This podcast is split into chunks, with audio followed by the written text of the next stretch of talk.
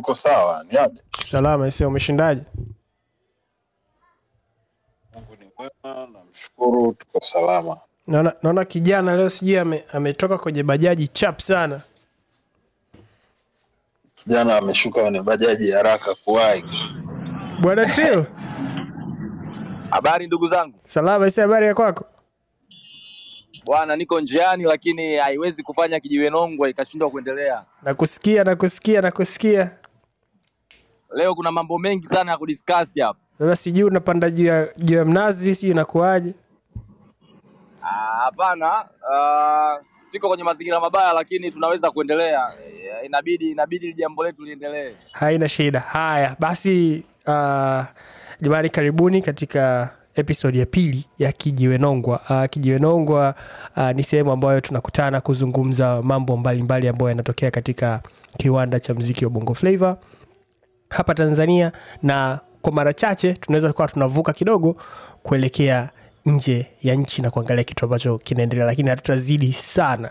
Mostly tunataka tu hapa. Uh, ni kila siku ya Jumanne uh, nitakuwa naungana na Muruo King pamoja na Albert au Trill Albi uh, and tutakuwa tunazungumzia mambo mbalimbali ambayo tuna uh, yaona katika game yetu ya muziki uh, kureview album pale ambapo inawezekana, lakini pia kutoa recommendation kwa ngoma ambazo zinatoka. So kwa kuanzia leo uh, siku ya Jumanne uh, tunarudi nyuma kidogo kuangalia siku ya Ijumaa ambayo ilikuwa ni siku uh, yenye album releases nyingi, sio tu kwa Tanzania lakini kwa ulimwengu mzima. Uh, lakini kilichokuwa kimeonekana kwamba ni kikwazo au kitu ambacho tumeona tukidiskasi leo ni nini kinatokea pale ambapo wasanii wakubwa wawili kutoka nchi moja uh, wanapoamua kutoa kazi siku moja. Na hapa tuna uh, rifaa kwa mboso ambaye alitoa uh, can ep pamoja na harmonize ambaye alitoa made for us. So hii ni distribution issue na kuna vitu vingi ambavyo uh, tutajaribu kuviangazia hapa uh, kitu gani ambacho kinatokea wakati uh, nyimbo ya msanii inatoka mpaka inafikia kwa walaji. Na ikiwa watatokea wasanii wakubwa wawili ni nini hasa uh, tunakwenda kukiona kwenye kiwanda? Uh, generali wewe ni mkomavu kidogo katika mambo ya media na ningependa tuanzie hapo kwamba wasanii wawili wakubwa wote wanataka waprimie ngoma siku ya ijumaa kwenye show kubwa ya mziki. Tunafanyaje hapo? Um, inawezekana na personally sioni tatizo kwa sababu kila kila msanii ni separate entity, ni mtu anayejitegemea, pamoja na kwamba hatuwezi kujidanganya kwamba mashabiki ni tofauti, kwa sababu mashabiki ni hawa hawa, yani wanaomsikiliza huyu bwana mwingine ndo wanaomsikiliza yule bwana mwingine, yaani kinachotofautiana ni idadi tu. Inawezekana wengi zaidi wanamsikiliza huyu kuliko yule and vice versa, lakini uh, katika perspective ya shabiki hakuna tofauti tena. Uh, might be a very good thing kwa sababu watu wengi watakuwa wanasikiliza kwa ajili ya kukompea, kwa sababu uh, kwa bahati mbaya mziki nao ni kama ndondi. Kwenye ndondi bana, mtu akisha kutangulia ngumi kadhaa, wewe kuja kurecover ni kazi. Tena kuna kuna sehemu mtu akikupiga zile ngumi tatu nne bila kumjibu, unakuwa umetolewa yani kwenye michuano. Kwa hiyo si jambo baya ka, kwa perspective ya shabiki, lakini uh, kwa perspective ya kibiashara inaweza kwa mfano kwa hao wasanii wawili, distro ni mmoja, distributor ni mmoja, na distributor akiwa mmoja uh, changamoto yake ni kwamba distributor kaweka hela kwao wote, na distributor anatamani kwamba wasanii wote alioweka hela yake hela yao irudi au apate manufaa. Kwa hiyo mmoja atakaposhindwa, bado ni hasara kwa distributor, kwa sababu yeye ameinvest kwao, hata kama sio equally, lakini ameinvest kwao in terms of uh, pesa zake. Kwa hiyo kwa distro ni changamoto, kwa sababu yoyote atakayeshindwa hapo anamuingiza matatani, lakini kwa mashabiki, kwa wasanii wao it's good business. Kwa sababu it keeps them running. so uh, maoni yangu ni hayo kwenye hilo. Bwana Trill, una chochote cha kuongezea hapo kwenye um, huo mchakato wa kwamba kunakuwa na mwingiliano wa maslahi kwa distributor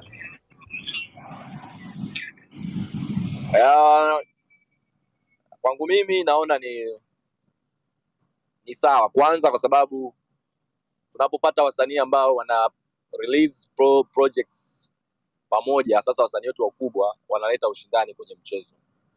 Kama unakumbuka mara ya mwisho uh, off camera niliwahi kusema kwamba natamani sana kuona wanaongeza nguvu kwenye quantity ya product inayotoka then tutakuja kuhukumiana kwenye quality. Sasa wapi tunahukumu wapi tunahukumu quality? Ni, ni, ni pale ambapo uh, product zitatoka mbili watu watasikiliza kus, ku, kupenda kizuri. Hakuna mtu atatamani sikio lako sikio lake lisikize kibaya. Hata kama kuna hype kwamba eh, ile showbiz lakini product nzuri itabaki sokoni. Yani huo na uhakika. Kwa hiyo uh, point ya Moru kuhusu distributor mimi nitatolea tu mfano kwa sababu na, na kidogo nafahamiana na watu wawili ambao wanafanya kazi nao wasanii wawili. They are working hard yani watu ambao wanapambana wana push. Na ukiona kwamba distributor amepokea zile kazi ameisha set tarehe kwa sababu mara nyingi una submit at least wiki tatu kabla. Kwa unajua yeye kwake sio changamoto kwa sababu pia the more the products the more the sell. Na naamini kabisa kwamba katika mziki pia kama product ni nzuri the more the money inaingia. Hata kama ni product, ni ndogo au ni ni, ni, ni ya mashindano kila moja inaingiza pesa kwa wakati wake. And I'm kwamba nikiangalia kwenye numbers kidogo kwenye DSP yes wote wawili wamejitahidi. Hizi naweza kusema first week numbers ukiangalia eh, streams na nini at least unaona kabisa kwamba ile hype ya mashabiki imewapa watu kugawana nafasi ya kusikiliza zile projects kwa kwa, kwa pamoja. Kwa hiyo to me I don't think distributor anaumia sana, labda kama msanii mwenyewe ato, atoe product mbovu alafu ikatae sokoni. Hapo ndo kuna tatizo kidogo, sababu utakuwa unashindwa ku, sababu pia hata naamini kwenye product and marketing. Sasa kimoja ki- kimoja kikipoa then una una, una feli. Mimi hizo ndo hoja zangu za mwanzo. Asante. Asante, asante sana Trill. Uh, nataka nirudi hapo hapo kwenye marketing kwa sababu uh, distro anapokuwa amechukua kazi uh, kunakuwa na utaratibu ambao unapangwa. Sasa nataka kujua kwamba inawezekana sisi labda hatujafika katika utaratibu huo kwa sasa bado, uh, lakini ukichukua kazi ya msanii ili kuimarket katika upande ambao umesema wa kufanyia marketing lazima uhakikishe kwamba msanii anapata studio time.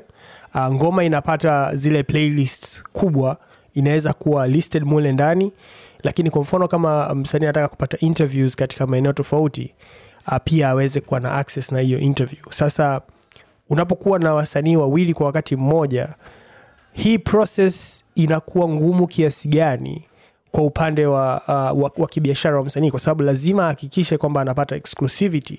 Kwa mfano let's say uh, venue ambayo uh, msanii a anaweza akawa amebook kwa ajili ya kufanya kufanya premier inakuwa ni kwamba sasa inabidi tu- tung'ang'aniane kufikia ile space lakini tungeweza kupeana nafasi ingekuwa rahisi sana kwa sisi kuweza kufanya biashara kwa kuachiana siku mbili au wiki tofauti. Uh, nasema hivi kwa sababu uh, ijumaa hii ambayo imepita pamoja na kwamba tumeona kuna releases nyingi sana kuna moja ambayo imekuwa pushed by two weeks. Na nikirudi kwenye kalenda nikiangalia what was happening this weekend uh, na the coming week. Huyu msanii alikuwa na kila sababu ya kuweza kuipushi hiyo kazi mbele kwa sababu inawezekana anataka apate exclusive listening. Na kwa weekend hii tu peke yake kumekuwa na releases nyingi. Wiki ijayo ijumaa I mean, wiki hii ijumaa uh, Wizkid anatoa albamu yake. Kwa hiyo unaweza ukaona kwamba alishindwa pia kuipeleka tarehe nne akaamua kuipeleka tarehe kumi na moja sasa nataka tu, tu, tuone hapo. Mniambie kwamba nyie mnaonaje katika upande huo wa kupanga hizi ratiba. Tukiachana tu na mashabiki kwa sababu lazima unapo record iweze kupita kwenye mikono ya watu mbalimbali uh, au soko letu bado halijafika hapo. Jenerali?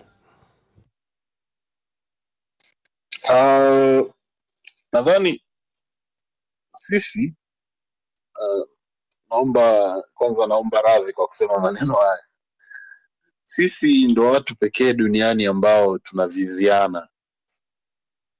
Uh, sijui kama tumewahi kuchunguza lakini kuna watu ambao wenzao wakitoa mziki watatafuta namna yoyote ile na wao watatoa mziki. Either the same day au the next day uh, kabla ya distributor kwa sababu tunajua kwamba distributor wa wa wasanii wetu wengi hawa wasanii wetu wakubwa distributor ni mmoja. Sijui kama yeah, distributor ni mmoja. Wasanii wetu wengi waliopo kwenye kwenye top chain distributor wao ni mmoja. Kuna kipindi msanii kutoka kambi x akitangaza kwamba anatoa wimbo lazima ndani ya hizo siku mbili kuna msanii au kuna wimbo kutoka kambiwai utavuja au utaachiwa. Kwa sababu tunaviziana. Na eh, hii level ya professionalism bado hatujaifikia. Kwa sababu watu hawajiamini. Watu hawaamini kwamba wao wanaweza wakawa wakubwa na wengine wanaweza wakawa wakubwa vile vile. Ndio maana nakumbuka kuna kipindi fulani nadhani tushawahi kusema uh, siku moja kwenye kwenye redio. Kuna kipindi tulipatwa na na wasanii wawili ambao walikuwa wamepanga tarehe ya kurelease. Mmoja alikuwa anasherekea nadhani miaka kadhaa ya ya mziki wake mwingine alikuwa anazindua wimbo. Alikuwa amefanya wimbo na wasanii wengine. Na kazi zote zilikuwa nzuri lakini waliamua kila mmoja sijui nani alimvizia mwenzake wakajikuta wana tarehe moja. Kwa bahati mbaya kabla ya ile tarehe msanii mmoja alifariki. Nadhani langa kama sijakosea alifariki langa wale wasanii wakasogeza mbele. Ile tarehe ya kusogeza mbele wakajikuta kwamba ni tarehe moja tena. Yaani walisogeza mfano mimi na bwana mwaisa tunapanga tarehe yetu ya kutoa wimbo tukajikuta tumetangaza tena tarehe moja. Ni kwa sababu hatuamini kwamba kila mmoja mimi na mwaisa hatuamini kwamba kila mmoja wetu anaweza akawa mkubwa katika namna yake na akafanikiwa. Kwa changamoto iliyopo hapa changamoto kubwa mimi bado narudi pale pale. Distributor. Distributor ndio anapata shida kwa sababu gani? Distributor ndo kaweka hela. Na distributor akishaweka hela yake anataka return of investment. Mwisho wa siku unawagawa watu.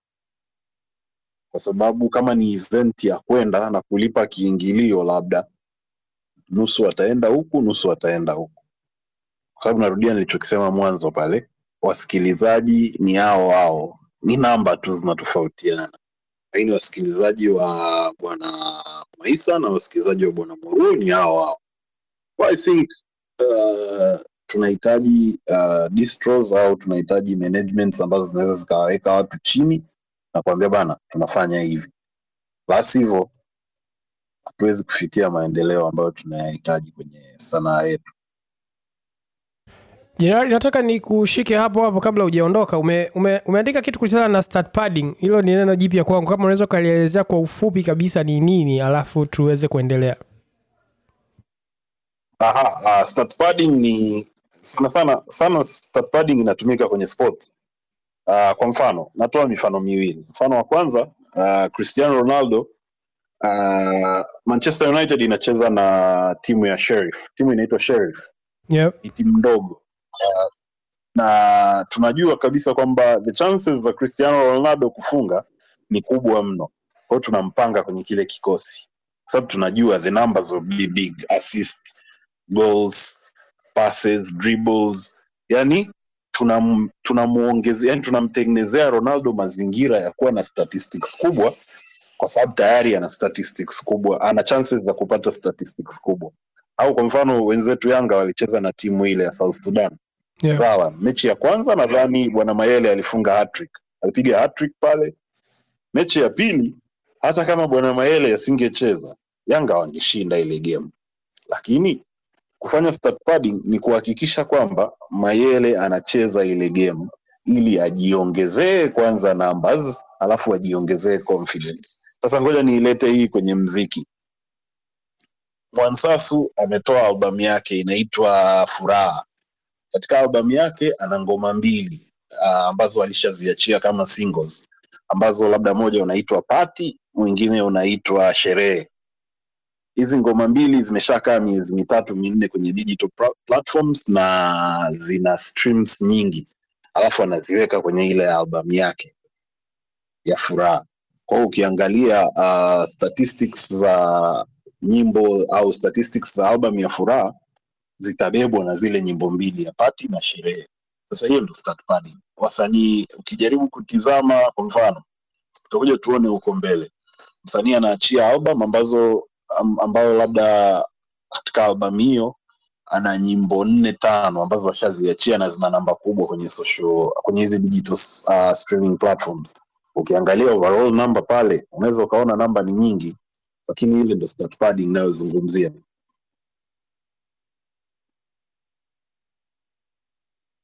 nimekupata mkurugenzi nimekupata. Nadhani ilileta kuna kipindi ilileta shida kwa sababu watu walikuwa wanaona kwamba mbona namba zinakuwa haraka kumbe hiyo pia nayo ni strategy.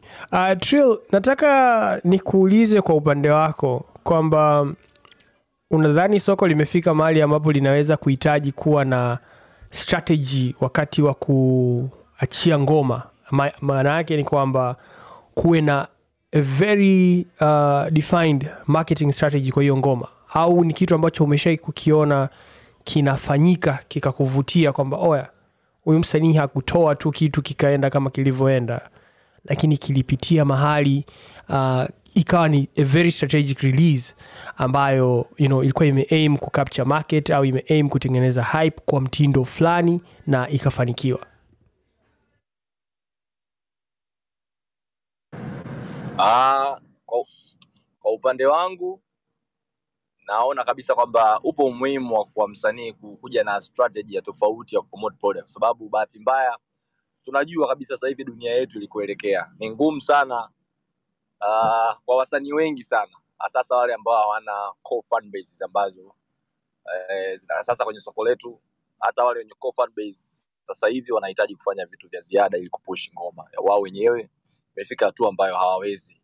Hata kama wanaweza tunasema watu walioko kwenye kiwanda wanasema mungu bariki. Mungu bariki ni ngoma tu watu imewashika basi imekwenda.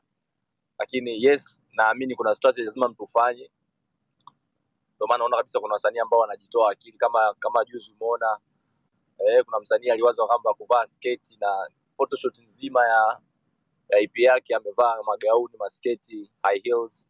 Kwake anadhani kwamba ina, inafanya kazi. Kwa hiyo I don't know kama ni kitu sahihi like, japo hiyo naiona kama ni, ni, ni attention sio marketing strategy.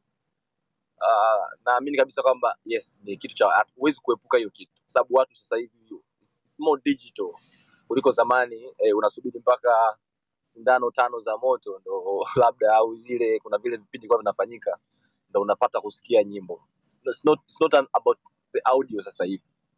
Eh, yale mambo utakayofanya ambayo yanasindikiza product ndo inasaidia nyimbo hiyo ni muhimu sana kuwa na na, na, na plan ya namna ya kupush product yako asante asante sana Trill. Uh, nadhani tunaweza tukawa move kuelekea sehemu yetu nyingine baada ya kuzungumzia hiyo part ya distribution.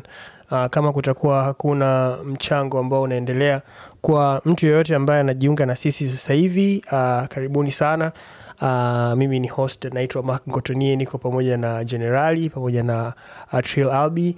Uh, sisi ni Kijiwe Nongwa. Kijiwe Nongwa uh, ni sehemu ambayo tunakaa tukizungumza kuhusiana na mambo mbalimbali yanayohusu mziki wa Bongo Flava. Uh, inaweza ikawa ni release, inaweza ikawa ni nyimbo, inawezekana ikawa ni trend mpya ambayo tumeiona. Uh, basi tutakaa hapa na kuizungumzia kila siku ya Jumanne kwa lisali moja kuanzia saa mbili usiku mpaka saa tatu na katika mada yetu ya leo, mada ambayo tumetoka kuizungumza sasa hivi ni changamoto ambazo ziko katika mfumo mfumo mzima wa usambazaji wa kazi za wasanii, ikiwa wasanii wakubwa wawili wataamua kutoa kazi kwa siku moja. Tunajaribu kuangalia uh, advantage zake, disadvantage zake, lakini pia kama soko letu limeshafikia sehemu ambayo utasema tuwe na budget kubwa ambayo unajua inatakiwa ielekezwe katika kufanya uh, release pamoja na kuangalia strategy msanii pale anapotaka kutoa ngoma mpya.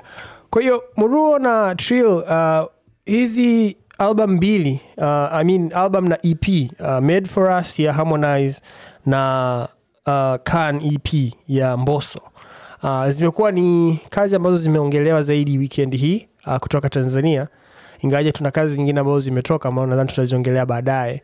Lakini nilikuwa nataka tuziangalie uh, hizi kazi mbili in terms of ubora. Ni kitu gani ambacho unakigundua kwenye wasanii hawa kwa kuzisikiliza kazi zao mbili? Kama umesikiliza zote mbili au kama umesikiliza mojawapo ni nini ambacho unagundua? Tukianza na jenerali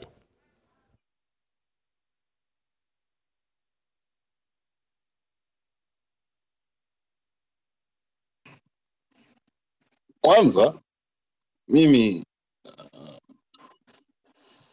sijui nitumie neno gani lakini mimi doesn't sit right with me kufananisha ep na album yani kufananisha as kulinganisha. Uh, natamani uh, huko mbele ya safari tukifika tuweze kuzijadili uh, well ni, ni tunajadili hivi kwa sababu bado soko letu halijatupa halijatupa content za kulinganisha. Kwa hiyo sisi tunalinganisha chochote kinachokuja mbele yetu.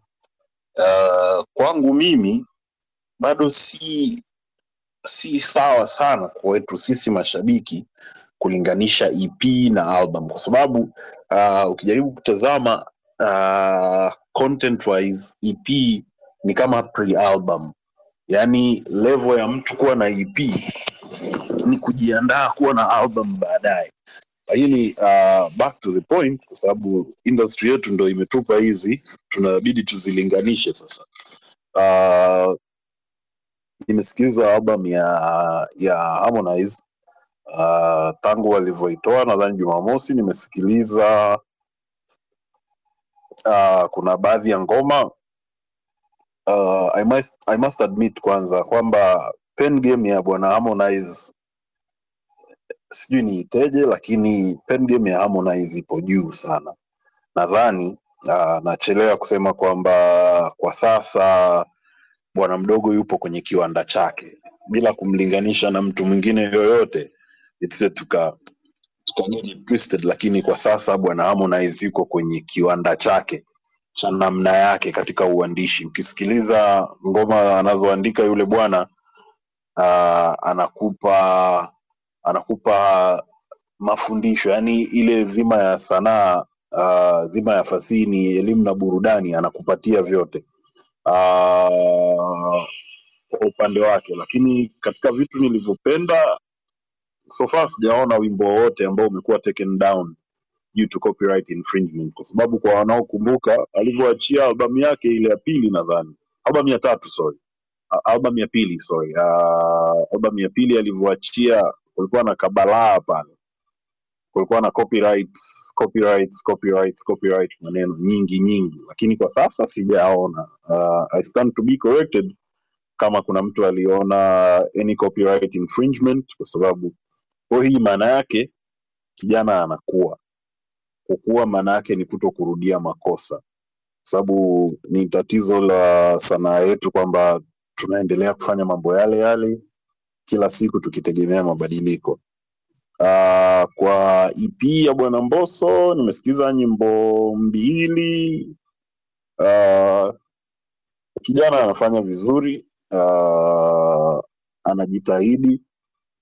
Akiendelea nadhani kinachofuata sasa kama nilivyosema mwanzo ep inatakiwa iwe prelude to an album yaani uh, siku moja nilikuwa nafanya discussion na mtu kaambia kwamba mtu akitoa ep maana yake kuna nyimbo ambazo ameziona hazifit kuingia kwenye album au hazitoshei idadi kuwa album. Kwa hiyo akaamua kutoa ep so i hope with this ep coming uh, with this ep out is looking forward to give us an album. Na tatizo langu kuhusu ep ya bwana mdogo nadhani ni swala la copyrights last week tulivyofanya discussion yetu hapa tuliongea kuhusu copyrights. Huko duniani sasa hivi hii reputation ya reputation ya ya copyright infringement hatuiruki. Nadhani bwana mark ulishare ile tweet ya yule bwana ambaye alisema kwamba wasanii wa nigeria wana- wanaipenda hii fan base ya afrika mashariki. Kwa hiyo wameamua tu kumwachia Hello? Hey. nakusikia jenerali nakusikia ya kwa hiyo wanasema kwamba wameam, wameamua kuacha uh, kijana aendelee kuinterpolate namna anavyotaka kwa sababu wanaogopa wakizingua watapoteza fanbase yao though tuliona kwamba hiyo inaweza ikawa sio ukweli lakini hiyo ni sifa mbaya kwa msanii kuwa nayo haiwezekani kila mara mtu copyrights, copyrights, copyrights. haitakiwi. So yangu ni hayo Ntarudi, ntarudi hapo kwenye discussion yangu mimi na wewe kuhusiana na album na EP, lakini naomba tusikie kutoka kwa Trill mawazo yake uh, kuhusiana na hizi kazi mbili. Bwana Trill, karibu. Eh, asante. Ah, kwangu mimi ni, ni, nikubali kwanza kwamba bwana Moru amenipa darasa zuri la kufanya comparison ya, ya kazi, lakini nitakubaliana naye pia kwamba tumekubaliana kwamba kwa sababu ya uchache wa kazi za sanaa na kwa sababu ya ushindani wa magenge yetu haya inatulazimu kuwa na ushindani, lakini pia nadhani ushindani umekuwa based on ubora. Kwanza niseme kwamba mimi nampongeza Harmonize kwanza, kwa sababu nadhani ni kati ya wasanii ambao wamekuwa na uthubutu, wanajitahidi kufanya vitu ha, hata kama anakuwa na uoga, lakini naona ni msanii ambaye anakuwa na na nia ya cha kwake kiende na yuko na ile competitive mindset ndani yake. Kwa hiyo ukiangalia uh, albamu yake kwangu mimi naiona ni nzuri kwa namna ambavyo aliamua kuipangilia hasa hasa kwenye ngoma saba za mwanzo, ile namna uh, ameamua ku, kupeleka ujumbe aliotaka kuupeleka. Nadhani hizi ngoma zina zinasemea sana mahusiano yake yeye ya kimapenzi, ya kikazi, eh, maisha. Hiyo ndo topic alikuwa anajaribu ku, kuitengeneza, lakini huku mwishoni likaja tatizo lile lile kwamba itatoaje kazi nzima hii alafu nisiwape watu cha chakula fulani cha kupiga kelele, of which I think haikuwa sawa, kwa sababu tayari tunajua una nyimbo nyingi sana za za kurukaruka. Kwa hiyo the concept ya album naona mwishoni huku ilianza kupotea potea kidogo, lakini mwisho wa siku nadhani pia ndo wateja wake wanachokitaka. Hawezi kuacha tu kwenye nyimbo za kusikiliza na nini. Najua hapa mwanzoni inaweza ikawa haijakaa vizuri kwa wasikilizaji wengi, lakini with time I think uh, akianza kutoa singles zita, ita, itafanya vizuri. Kwa hiyo na, na, na, nasema amefanya kitu kizuri. Bahati mbaya kama ni mtu wa msikilizaji mzi, mzuri wa mziki unaweza kusikia ufanani ufanano, sijui kama ni lugha yangu iko sawa, ya melodies throughout, sasa kwenye hizi nyimbo ambazo ameamua kuimbaimba kidogo eh, lakini bado the production uh, B-boy amejitahidi, kati ya maproducer wake wanaofanya nayo kazi sana. B-boy amefanya kitu kizuri, kwa hiyo niseme ni jambo ni, ni, ni jambo la kujivunia kwake, na usisahau kwamba ni albamu yake ya tatu nadhani ndani ya miaka minne. Hiyo ni work ethic nzuri sana ambayo inahitajika. Watu wengine wamekaa miaka kumi ndo wameachia albamu zao mwaka huu, kwa hiyo kwake naona ni kama msanii anakuwa ni kitu kizuri.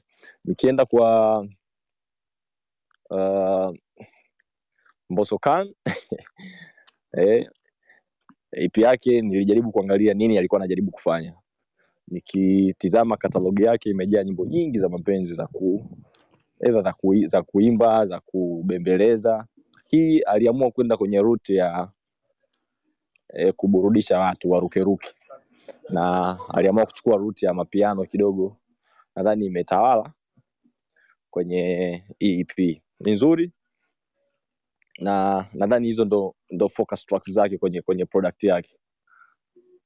Amefanya kitu kizuri sana though, kwangu mimi if you ask me, nadhani kwa ubora wake ambao yuko nao,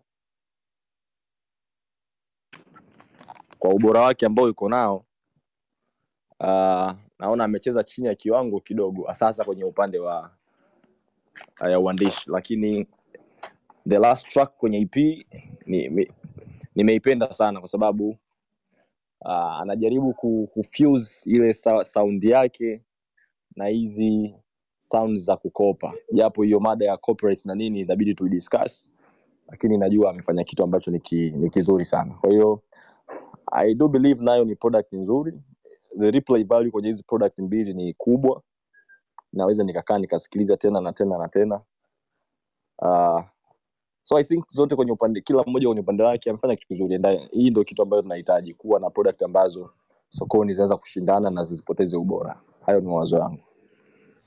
Asante sana albert. Um, moruo nitarudi kwenye hiyo kipande ambayo tulikuwa tunazungumzia ep na albums uh, na as much as na kuelewa unaposema kwamba hizi kazi hatuwezi tukazilinganisha nataka tu niku, nikupe nani ambayo ilitokea mwaka ni mwaka huu actually kwenye uh, tuzo za hedis uh, za nigeria. Walikuwa wameweka wamebundle pamoja albums na eps na unakuta katika vipengele ambavyo wanashindanisha wasanii wanawashindanisha wale ambao wako na album na wale ambao pia wako na eps lakini nadhani sio the headies peke yake hata kwenye tanzanian music awards tuliona hiyo tendency ya watu kulinganishwa kukiwa na ep pamoja na, na albums. Kwao inawezekana kwamba uh, industry inaamua kuangalia release yoyote kama independent release kwamba it doesn't really matter kwamba it was an ep or it was an album ingawaje sisi tunafahamu kabisa kwamba uzito wa kutengeneza album na uzito wa kutengeneza ep ni vitu viwili tofauti na hatuwezi tukasema kwamba tukiweke sehemu moja au tuvipime kwa mizania ambayo ni moja. Kwa sababu kama unavyosema nyingine inawezekana hizi ni loose songs ambazo ni preamble towards the album inawezekana hizi ni experimentation lakini an album actually takes a little bit more uh, effort kuweza ku, ku executed lakini kuna hiyo tendency ambayo kama unafuatilia utakuwa umeiona inajitokeza mara kwa mara. Nao inawezekana hiyo nayo ikawa ni topic ambayo inabidi tuizungumzie kwa mapana yake lakini hali inakuwa iko hivyo kwa namna moja ama nyingine. Kwa hiyo you know, na nilikuwa nimesema tu ni, ni, ni, ni, hapo kwenye hiyo nati ili tu, tu, tu, tu nani twe- twende vizuri tuki- sawa.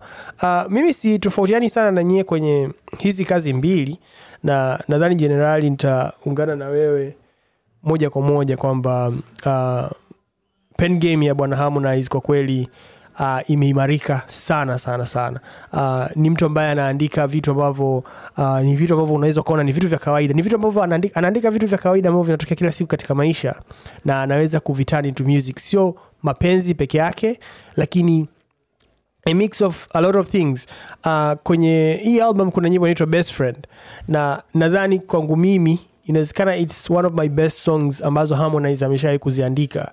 Na ni mostly ni kwa sababu ya mada ambayo amejaribu kuigusa katika ile nyimbo. Unajua ni mshikaji anamwimbia mshikaji mwenzake. Ni kitu ambacho ni very rare kukuta mwana amemwandikia mwana. Like unajua like ule, ule, ule, ule, ule ubesi wa, wa, wa mshikaji na mshikaji. Kwa hiyo ameweza kuikava hiyo topic vizuri sana na nimeona pale um, ametumia ile uh, sample ya nani uh, ya alhirt uh, kwenye kwenye kwenye kwenye kwenye kwenye Candy Girls kwenye ile kwenye ile track. Na huyo ni ndugu yetu nadhani um, nani kutoka kwa MJ um, who, what is his name again? Yule producer wa MJ ambaye alikuwa anatengeneza mapiano sana. Uh, sasa hivi ametengeneza Daxo. Daxo. Ametengeneza a very nice track kwenye ile, kwenye ile ngoma. Na nadhani hata pia uandishi wake umekuwa ni uandishi ambao ni wa kipekee sana na ambao unavutia sana. Uh, Trill kwenye ulivyosema kwamba nyimbo nyingi mpaka nyimbo ya saba uh, kutoka nyimbo ya kwanza mpaka ya saba zimekuwa ni nyimbo nzuri lakini zilizobaki chini uh, zimekuwa ni nyimbo fulani ambazo zimelala. Na naweza nikasema kwamba sikubaliani sana na hiyo take kwa sababu nyimbo kama deka uh, ni nyimbo ambayo ilikuwa ni nyimbo kubwa sana. Um, na uandishi wake hata even beat yake ni wimbo mzuri. Na nadhani pia ni technique kwamba unaweza ukaamua kutengeneza uh, track yako ambayo iko very favorite au fa- famous ukaiweka mwishoni kabisa wakati uh, ngoma ndo yani album wakati inaishia ili mtu aweze kusikiliza kutoka mwanzo mpaka mwisho. Kulikoni uchukue ile ngoma kali uanze nayo kwenye album ambao unajua kabisa kwamba kila mtu atasikiliza ile. Lakini one of the reasons ya kuweka nyimbo kali mwishoni ni unataka mtu asikilize album yote ukiamini kwamba atakuja kufikia kwenye ile track ya mwisho kama ilivyo. Kwa hiyo mimi kwa kweli harmonize ameendelea kunifurahisha lakini sio katika uandishi wala uchaguzi wa beat peke yake lakini pia mziki kama ulivyo. Ukisikiliza uh, album ina sound vizuri sana. Tofauti na albamu zake mbili zilizopita. Ukitoa ep yake ile ya kwanza kabisa ya afrobongo. That ep was something amazing. Lakini kwenye hizi album mbili ambazo zilifata high school na afro east kulikuwa na kitu ambacho kina kina kina kina kinasumbua hata kwenye sauti. Unajua kuna tracks ambazo mixing and mastering haikuwa inaenda vizuri. Ulikuwa unasikia some scratches. Unajua kuna yani kuna sehemu ambazo tu unasikia kuna kuna mashimo mashimo na nini na nini. Ukiwachana pia na swala ambalo la copyright ambayo jenerali amelizungumzia. Lakini ukisikiliza mziki ambao unatoka katika made for us unaona kabisa ni msanii ambaye sasa anaelewa uh, kwamba ni nini ambacho anatakiwa kukifanya akiingia studio. Kwa sababu hakuna kitu ambacho unaweza ukasema kwenye production frontier hakijawa covered kwamba oh, kuna, kuna, kuna matatizo labda unajua sauti haisikiki vizuri au mixing haikufanyika vizuri unajua au kuna kitu fulani kimemiss vitu vyote ameweza kuvi, kuvi, kuvi, na kuviweka vizuri. Kwa unaona kabisa kwamba kavi yake imeenda ikiwa inapanda. Uh, kwa upande wa mboso kwa mimi kwa kweli na, naendelea kumchukulia kama ni msanii ambaye anaandika nyimbo za mapenzi kama unavyosema albi. Uh, nimependa tu nyimbo yake ya kwanza uh, ilivyoanza. Imeanza kama rumba fulani na inanipa vibe kwamba kuna kuna namna fulani ambayo uh, he's paying attention to uh, sounds ambazo zina zina zinarudi tuseme kwa mfano kwa sababu tukisema rumba tunaongelea sana sauti soul na jinsi ambavyo wameweza ku, kuitengeneza na kuileta ikawa modern. Kwa hiyo nadhani amejaribu kucheza pale vile vionjo vidogo vidogo ambavyo unavisikia kama rumba uh, mimi nimevipenda binafsi yangu na nimeona kabisa kwamba kulikuwa na nguvu ya ziada katika kutengeneza uh, nimesikia track yake ambayo amefanya na Yalevi. Yalevi ni msanii mkubwa sana kutoka cameroon na ingawaje nadhani kwenye ile track ni kama amepwaya uh, ukiachana kwa mfano na mfano na costa tich kwenye track yake kwa sababu ya levi ni mtu ambaye anaimba mapenzi sana. Unajua na ni mwandishi mzuri lakini pia ni a very very good performer. Nyimbo zake ni kati ya nyimbo bora sana za kifaransa ambazo utaweza kuzisikia na alikuwepo pale. Lakini ingawaje mimi nimeona alipwaya kidogo kwenye hiyo. Na of course hatuwezi tukaacha kuimention track ya mwisho ambayo uh, bwana platinums alikuwa featured. Na nadhani uh, imekuwa ni talk of the town ni ngoma ambayo watu wameizungumzia sana ingawaje ina walaki ni mwingi lakini pia ukiangalia uh, sifa za diamond kwa muda mrefu zimekuwa ni kuendelea kukopa sauti kutoka uh, kwenye nyimbo za wanigeria na kuendelea kuzitengenezea kazi. Nadhani hilo ni jambo ambalo pia tunaweza tukaliangazia katika uh, mojawapo ya episode zetu ambazo zinakuja kuona ni jinsi gani ambavyo um, kijana ameweza kutembea katika sound ambayo definitely it's not his au what can be done to uh, improve on that arena. Uh, kwa wale ambao wamejiunga nasi muda sio mrefu uh, hiki ni kijiwe nongwa uh, na hii ni episode yetu ya pili. Kijiwe nongwa huwa tunakutana kuzungumza mambo mbalimbali ambayo yanahusu mziki wa tanzania bongo flavor uh, tukiangalia trend mbalimbali uh, nyimbo mpya ambazo zimetoka na vitu vingine ambavyo vinatokea katika kiwanda cha mziki wa tanzania. Uh, tunafanya uh, kijiwe nongwa kila siku ya jumanne kuanzia saa mbili mpaka saa tatu kwa lisali moja tu. Uh, niko pamoja na moruo king uh, na trill albi.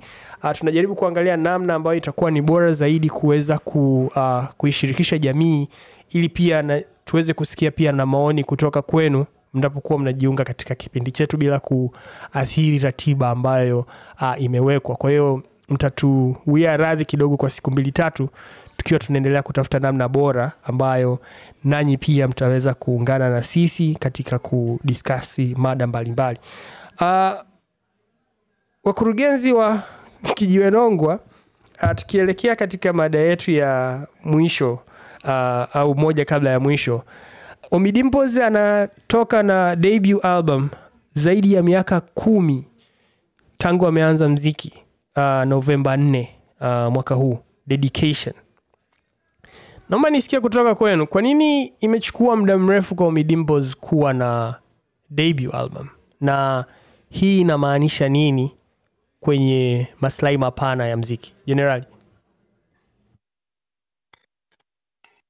Uh, nadhani anachokifanya bwana Omari sio sio kitu kigeni kwenye kwenye sanaa yetu. Uh, kwa wanaofuatilia mziki wetu, mziki wetu ni au tasnia yetu ni vivu sana kwenye kutengeneza body of work, yaani katika tasnia ambayo ni ngumu kutoa album,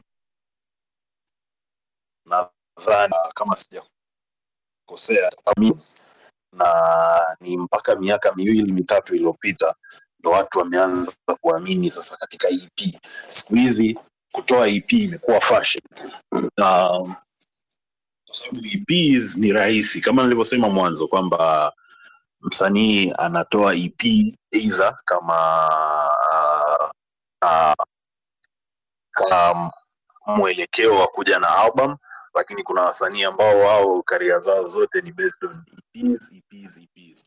Kwa kwanza mi nisishangai kwa Omi kutokuwa na album kwa takriban miaka kumi katika karia yake, kwa sababu siku moja niliona wakati DJ Khalid ametoa album nadhani uh, the latest album Good Did, msanii Roma. Roma alisema kwamba yeye hapendezwi na utoaji wa album kwa sababu unaua singo kali na ukitazama kwa msanii kama Roma ni msanii ambaye yeye ana singles kali na sidhani kama kuna siku moja tutategemea kuona albam ya Roma.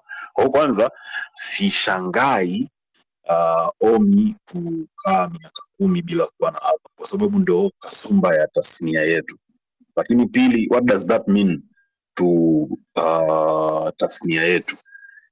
Uh, wasanii wetu bado tunaamini tuwahimize au tuwasisitize kwamba hakuna msanii bora atakuwa na singles peke yake. Yaani hata wale wasanii wavivu kuliko wote duniani wanajitahidi, wanakuwa na hata ka album kamoja uh, kakuzulia pale. Ukienda huko kwenye matamasha ya wenzetu hawakuulizi una singo ngapi au una singo gani kali. Mostly uh, katalogi yako lazima iwe na album.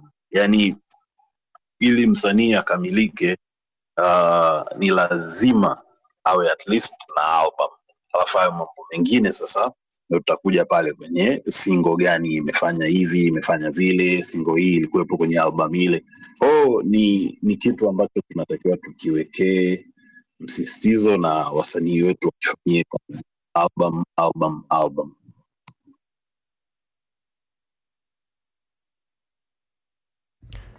Albert, Uh, kwanza kabla sijaendelea let me, let me shout out watu wanaosikiliza pia. Namuona bwana gg molokozi hapo. Shout out my brother.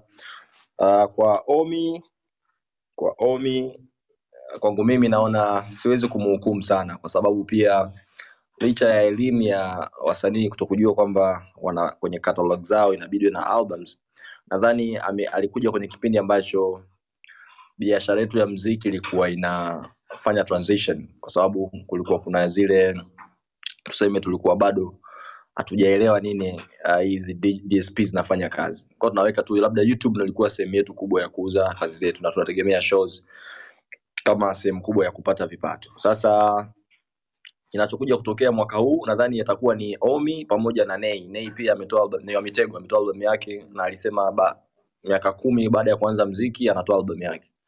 Ni maajabu lakini ndo uhalisia wa, wa, wa kiwanda chetu. Pili tutakubaliana episode yetu ya mwisho nilisema kwamba sisi kama walaji wa mwisho we don't appreciate albums. Watu ambao tunawasikiliza ni wale wale tunawapa nafasi wale wale. Unajikuta kwamba hata msanii akitoa kazi yake la, who, who does, na, nani anam, anamlisha nani? Utakuta labda ni, ni core fan base yake wanaomfuatilia. Na tutakubaliana kwamba inakuwa ngumu kidogo kwa sababu watu wana dedicate muda rasilimali fedha eh, akili zao kutengeneza hizi projects. Kwa hiyo ana, ana sacrifice muda wake akijua kabisa kwamba ni, ni takwa kwa sababu ya kazi inayoifanya kuwa na album lakini pia anaangalia kwamba hii ndo kazi ambayo mara nyingine inabidi nilishe familia niendeshe maisha yangu. Kwa hiyo zile resources zote anazowekeza pale inakuwa ngumu kidogo. Lakini kwa omi pia na nampa na- na pongezi kwa changamoto alizopitia. Nakumbuka miaka kama miwili au mitatu ah, alipopata tatizo la kuumwa. Nilijua imekwisha. Yani kwamba sidhani kama atarudi kwenye mziki na nini lakini baada ya kutoa track yake ya ni wewe niliona kwamba okay kumbe inawezekana kurudi na kufanya kitu. Kwa mimi kwangu nampongeza. Na I can't wait kusikiliza project nzima japo tumesikiliza singles nadhani mbili kama sio moja. Naamini amefanya kitu kizuri na naamini kwamba ni msanii mzuri. Amepata muda wa kukaa chini na kutengeneza kazi kwa sababu najua uwezo anao. Amekuwa na hit songs kadhaa. Kuna muda tulikuwa tunamuona kama eh, top 5 ya, ya wasanii wetu. Kwa hiyo eh, nategemea kitu kizuri kutoka kwake. Asante. Asante sana trio. Uh, nataka ni tukae kidogo hapo kwenye uh, maneno ambayo jenerali ameyasema. Uh, nadhani tuna, tunaweza tukawa na kamuda kidogo kutengeneza mjadala around that uh, topic. Um, kwa mimi ambavyo nimefuatilia um, karia ya omi not necessarily like karia pase lakini kuna muda nadhani either ni two years baada ya yeye kupona na kurudi alianza kutoa nyimbo. Alitoa nyimbo uh, na dlala chukuds yule wa south africa. Walitengeneza mapiano moja kali sana. Na mm, kipindi kile nadhani nikawa naanza kumwona uh, studio kwa hiyo nikawa na anticipate kabisa kwamba between hapo 2020 2021 lazima umidimpos alikuwa na album ambayo imeshafanyiwa kazi. Ipo kwa sababu alikuwa most of the time utamwona tu yuko studio maybe it is recording maybe it's writing lakini he was in the studio for the most part of that year. Lakini mwaka ukaisha uh, na yeye akawa ametoa nyimbo moja tu nadhani kama sikosee kama anakumbuka vizuri kwa kitu ambacho najaribu kufikiria trill na, uh, na generali ni kwamba inawezekana um, record label ikawa ime imeangalia na kustrategize kwa sababu kuangalia kwamba ni muda upi ambao utakuwa mwafaka wa msanii kutoa album. Yani without like benefit of the doubt kwamba sio tu ni uzembe wa msanii kuto kutaka kutoa album lakini what if um, uh, record label inasema kwamba emu tusubiri kidogo unajua tuangalie upepo unavyoenda. Emu tuangalie jinsi ambavyo um, you know mziki unaelekea wapi. Kwa sababu najaribu kuangalia featured songs kwenye kwenye kwenye kwenye hii album ni nyimbo 15 ambazo uh, zimekuwa executively produced na Ommy mwenyewe which is i think a very huge a very huge role.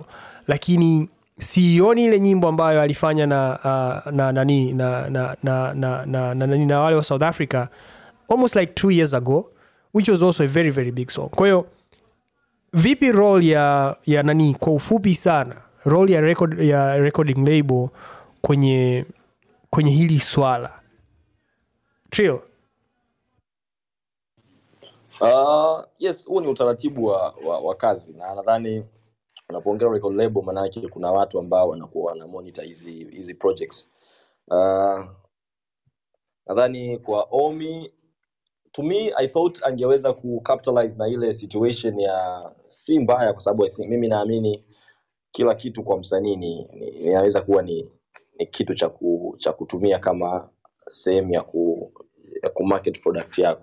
Kwa nadhani baada ya kurudi alivyotoa ni wewe. I thought nilikuwa ni muda mzuri baada ya miezi mitatu au minne ku- kudondosha projects back to back kwa sababu nadhani watu walikuwa wanatamani kuona uh, nini kitatokea kwake baada ya kurudi.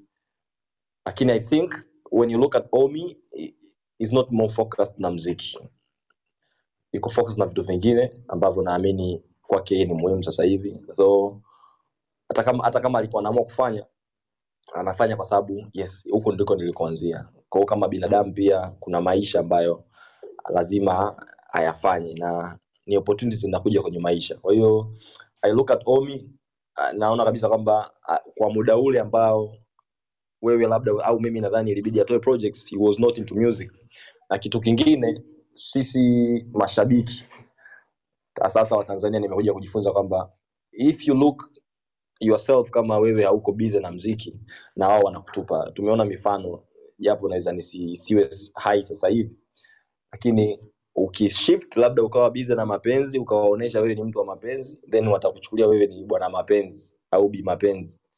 Ukishift kama mtu wa ndoa na wewe wakaona kwamba unawaonyesha kuhusu ndoa sana kuliko mziki wako then watashift. Kwa hiyo i think hata sasa hivi hizi kuna product ambazo amezitoa uh, the fans are not paying that much attention kwa sababu pia they think omi is not, is not into music kama alivyokuwa zamani anatoa ndagushima sijui anatoa nini na nini. E, kwa hiyo kurudi kwenye swali lako la, la record naamini pia walidiscuss au pia kama msanii kwa sababu wanasema the, the, the music business una manage business na una manage mtu mwenyewe. Kama msanii atasema i don't feel like dropping any music sasa hivi you have to let it be kwa sababu hata kama kuna mikataba ni binadamu pia. Kwa sababu mziki unahusisha una uhalisia wa, wa mhusika mwenyewe. Lakini ni utaratibu tu duniani kwamba um, na ni mikataba pia kwamba baada ya miezi miwili inabidi iwe hivi na hivi. Kwao naamini wao walivyokaa na najua anafanya kazi na one of the best managers kwenye game yetu na wameona kabisa kwamba this is the right time ku, kuachia kazi. Kwako jenerali do you think omidimpos uh, kwa hii album anarudi kwenye mziki mazima mazima au akitoa hii tusubirie tena miaka mingine kumi ijayo? Kwa jinsi ambavyo uh, unauangalia upepo. Unadhani anarudi mazima mazima au ametupa tu zawadi kwamba bwana by the way chukueni hii hapa bwana mje nilikuwa nafanya bado mziki Um, uh, kwanza nataka nisemee uh, the role of the record label kwa msanii kuhusu album. Mimi mimi naamini kwanza hakuna lebo ambayo inamsimamia msanii haswa hizi international labels ambayo inamsimamia msanii ili atoe single. Sidhani. Uh, sisi tunaona kama singles zinalipa kwa sababu tunafanya show, msanii anafanya show, msanii anapata matangazo and all that, lakini uh, uh, amount currency currency ya record label nyingi duniani ni albums. Yani mkisign contract uh, mna sign contract in terms of payment ya album. Bana, sisi tutakupa kiasi fulani, utatupa album moja, album mbili, album tatu. Hakuna record label ambayo inakusimamia ili uipe singles uipe fire singles kwa hiyo nadhani uh, ni namna tu ambayo sisi tumeset industry yetu. Lakini kuhusu bwana omi nadhani uh, um, mwanangu albert, albert amesema yote. Was, uh, mashabiki wa tanzania au niseme sisi mashabiki mara nyingi huwa hatujui tunachokitaka. Uh, hatujui tunachokitaka katika namna ya kwamba msanii ndio anatuambia kwamba nyinyi mnataka kitu hiki na mimi nawapatia kitu hiki. Msanii ambaye amewekeza katika kutuonesha mambo ambayo yako nje ya mziki wake na sisi tunamjaji hivyo hivyo nje ya mziki. Msanii ambaye anatuonesha mziki wake aa, sisi tunafuatilia mziki wake. The other day nilikuwa sehemu na uh, kwenye interview na bwana mansuri. By the way shout pia alitoa albamu yake inaitwa love life uh, mansuri alisema kwamba yeye haoni sababu ya kuihusisha familia yake au mahusiano yake kwenye kwenye maisha yake ya mziki. Ukiangalia instagram ya Mansuli, yeye anaongelea mziki wake tu haongelei kitu kingine chochote. Sio kwamba wanaoongelea vitu vingine nje ya mziki ni jambo baya lakini focus ya msanii inabidi iwe product yake ambayo anatupa unless msanii atuthibitishie kwamba anachotuuzia sisi au anachotulisha sisi ni lifestyle yake na kuna wasanii wa hivyo ambao wapo na maisha yanaendelea lakini kama msanii yeye bidhaa yake kubwa ni mziki nadhani pia kwenye maisha yake inabidi uh, mziki ndo uchukue asilimia kubwa. kwa hiyo sioni namna ambao bwana omi uh, hata akitoa album. Sioni namna ambayo anaweza akawa back to back akatoa album na singles na album na single. Nadhani kama alivyosema Trill, kwa omi sasa hivi boti ya mziki anafanya kwa sababu anafanya. Yani anafanya mziki kwa sababu well mziki upo tu na yeye bado ni msanii lakini not to that extent asante sana jenerali. Kwa hilo uh, tulikuwa tunatakiwa tuiongelee ngoma yake ya anaconda ambayo ni lead single imetoka kwenye album ambayo amewashirikisha black diamond uh, wale vijana wawili kutoka south africa. Uh, na nilikuwa naomba kwa dakika moja moja. Nikianza na trill naomba unipe mawazo yako kuhusiana na hii ngoma chief. Umeionaje? Una maono gani nayo? Uh, nilitamani sana nijue nani alikuwa studio wakati inarekodiwa. Kama bwana Moru anavyosema, japo simlishi maneno yangu, lakini pili, shout out to Black Diamond, nadhani umefanya kazi nzuri. I'm really disappointed Naomi kwenye kudeliver ile message iliyotaka kufanya kwenye kwenye kwenye hiyo nyimbo.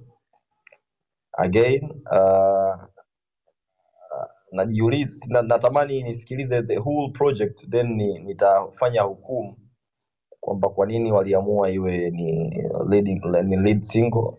Uh, ni second lead single sababu nadhani ameshatoa vacation then imekuja hii anaconda.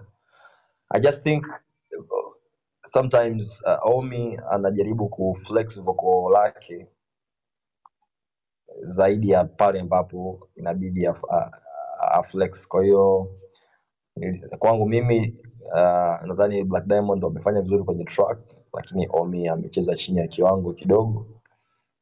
Hayo ni mawazo yangu, it's not uh, haina replay value kwangu, lakini I do believe kwenye project atakuwa na product nzuri zaidi ambazo maybe angeamua kuzi kuzihukumu kwamba zinabidi zitangulie kama lead singles. Asante. jenerali ulisikiliza anakonda mawazo yako? Yeah nisikiliza yeah nisikiliza uh, for the sake of the session. Uh, nadhani kama alivyosema Trill, uh, ni muhimu pia tukisikiliza the whole project kwa sababu mimi ni muumini kwamba a bad day is not a bad life. One bad single doesn't mean the whole project is bad. Kwa hiyo nadhani uh, kuna tatizo kubwa sana katika kuchagua watu wa kufanya nao kolabo sometimes uh, wasanii inabidi wasifanye kolabo tu kwa sababu kuna wasanii wengine huko wana majina makubwa. Kwa sababu mwisho wa siku uh, mtu anakupiga kwenye nyumba yako. Uh, i think the song was supposed to be omis lakini its like wimbo ni wa black diamond. Black diamond wale. Kwa hiyo uh, one bad uh, one bad day is not a bad life. I think let's wait for the whole project then we'll judge it from there. Lakini until then nadhani uh, kwenye hii ngoma wamemweka pembeni wetu. Nashukuru sana jenerali kwa hilo na tumebakia na dakika mbili exactly ili tumalize uh, nilikuwa naomba tuweze kupata uh, kwa sababu ijumaa ilikuwa ni siku nzito kulikuwa na releases nyingi sana. Uh, kwa hiyo naomba kila mmoja kwa dakika moja moja atupe you know, recommendation at least uh, album gani ameenjoy kusikiliza weekend hii ambayo uh, mtu yoyote ambaye anatusikiliza anaweza pia naye akaifurahia uh, kama recommendation. Trill? Kwanza, lemesha out ma, Magokoro Fivara. Thank you for listening uh, uh, uh, hii space. Pili, I think mimi naomba nitoe recommendations. Kuna project ambayo inatoka Kings Music coming out uh, Ijumaa hii. Nadhani hiyo ndo recommendation ambayo nitatamani ku kuwaambia watu wa, wasikilize hiyo project. Hizi za tunaomba nyuma tunaomba za ijumaa iliyopita bwana ijumaa hii tuachane nayo Sa- ijumaa sawa. iliyopita Sawa sawa. Uh, kwa Ijumaa iliyopita nimesikiliza project ya Mansuri, The last track is one of the best tracks nimesikiliza kutoka kwa jamaa. Na yes, we have to go and listen to that project pia to support uh, legend. Ni mtu ambaye amefanya kazi kubwa sana, na kwenye ile ngoma amesema ndo albamu yake ya mwisho. Kwa hiyo we wish him the best kwenye mambo yake mengine. Kama atakuwa anatoa solos, then tutakuwa tuna support pia. Asante. Asante sana Trill. Uh, jenerali una kama sekunde thelathini hivi. Uh, kwanza nawashukuru wote waliotusikiliza all the way kuanzia mwanzo katikati mpaka hapa at least. Tunawashukuru and it means a lot. Uh, lakini nataka ku uh, wa, uh, kuambia watu wasikilize album mpya ya mansuli inaitwa love live kuna ngoma kama ngapi pale. Ngoma nyingi za kusikiliza and it's an amazing project. Every one of us should go and listen to that project. Asanteni Alright. Uh, jamani tunashukuruni sana kwa kujiunga nasi katika Kijiwe Nongwa, sehemu ambayo tunakutana kuzungumza mambo mbalimbali mbali ambayo yanahusiana na kiwanda chetu cha muziki Bongo Flava, trends mpya kila siku ya Jumanne kuanzia saa mbili mpaka saa tatu uh, nikiwa na Moruo King uh, Trill pamoja na mimi host wako Mark Ngotonie. Mimi ningependa tu kukurekomendia album ya Umoja Sound ambayo ni uh, combination ya producer Dunga na Kevin Park. Uh, kuna uh, EP yao yenye nyimbo sita inaitwa Out of the Comfort Zone. Uh, pale utakutana na bidada Marlene X pamoja na Frederick Muller wana track mule ndani pamoja na J. Uh, lakini overall Umoja Sound imekuwa ni group ambayo uh, inafanya kazi ambazo uh, zinatukuka na zinasikika vizuri sana. Kwa hiyo uh, kama wewe ni mpenzi kindakindaki wa nicely produced uh, songs uh, pale una kitu cha kusikiliza. Basi mpaka wiki ijayo uh, tunashukuru kwa kutusikiliza na tukutakie usiku mwema. Mpaka wakati mwingine bye bye